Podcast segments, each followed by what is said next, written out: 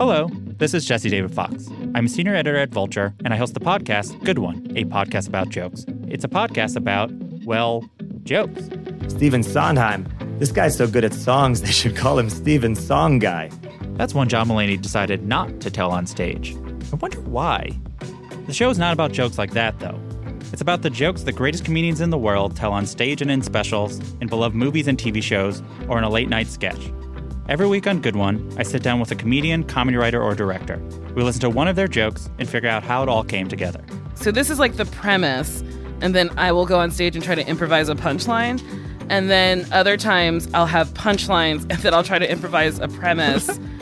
it's honestly really hard the way I work. Turns out, comedians take jokes pretty seriously. I like all jokes, okay?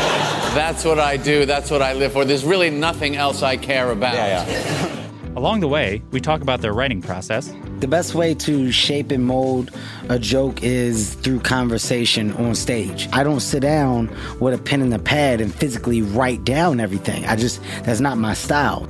how they feel when they're telling the joke, Those are my favorite moments in comedy are those stories you tell where the audience is like, oh, wow, are we really going mm-hmm. down this path? How are we? Oh, wow. and pushing boundaries. People freak out sometimes because, like, how can you write a song like My Bologna when you're a vegetarian? It's all very revealing.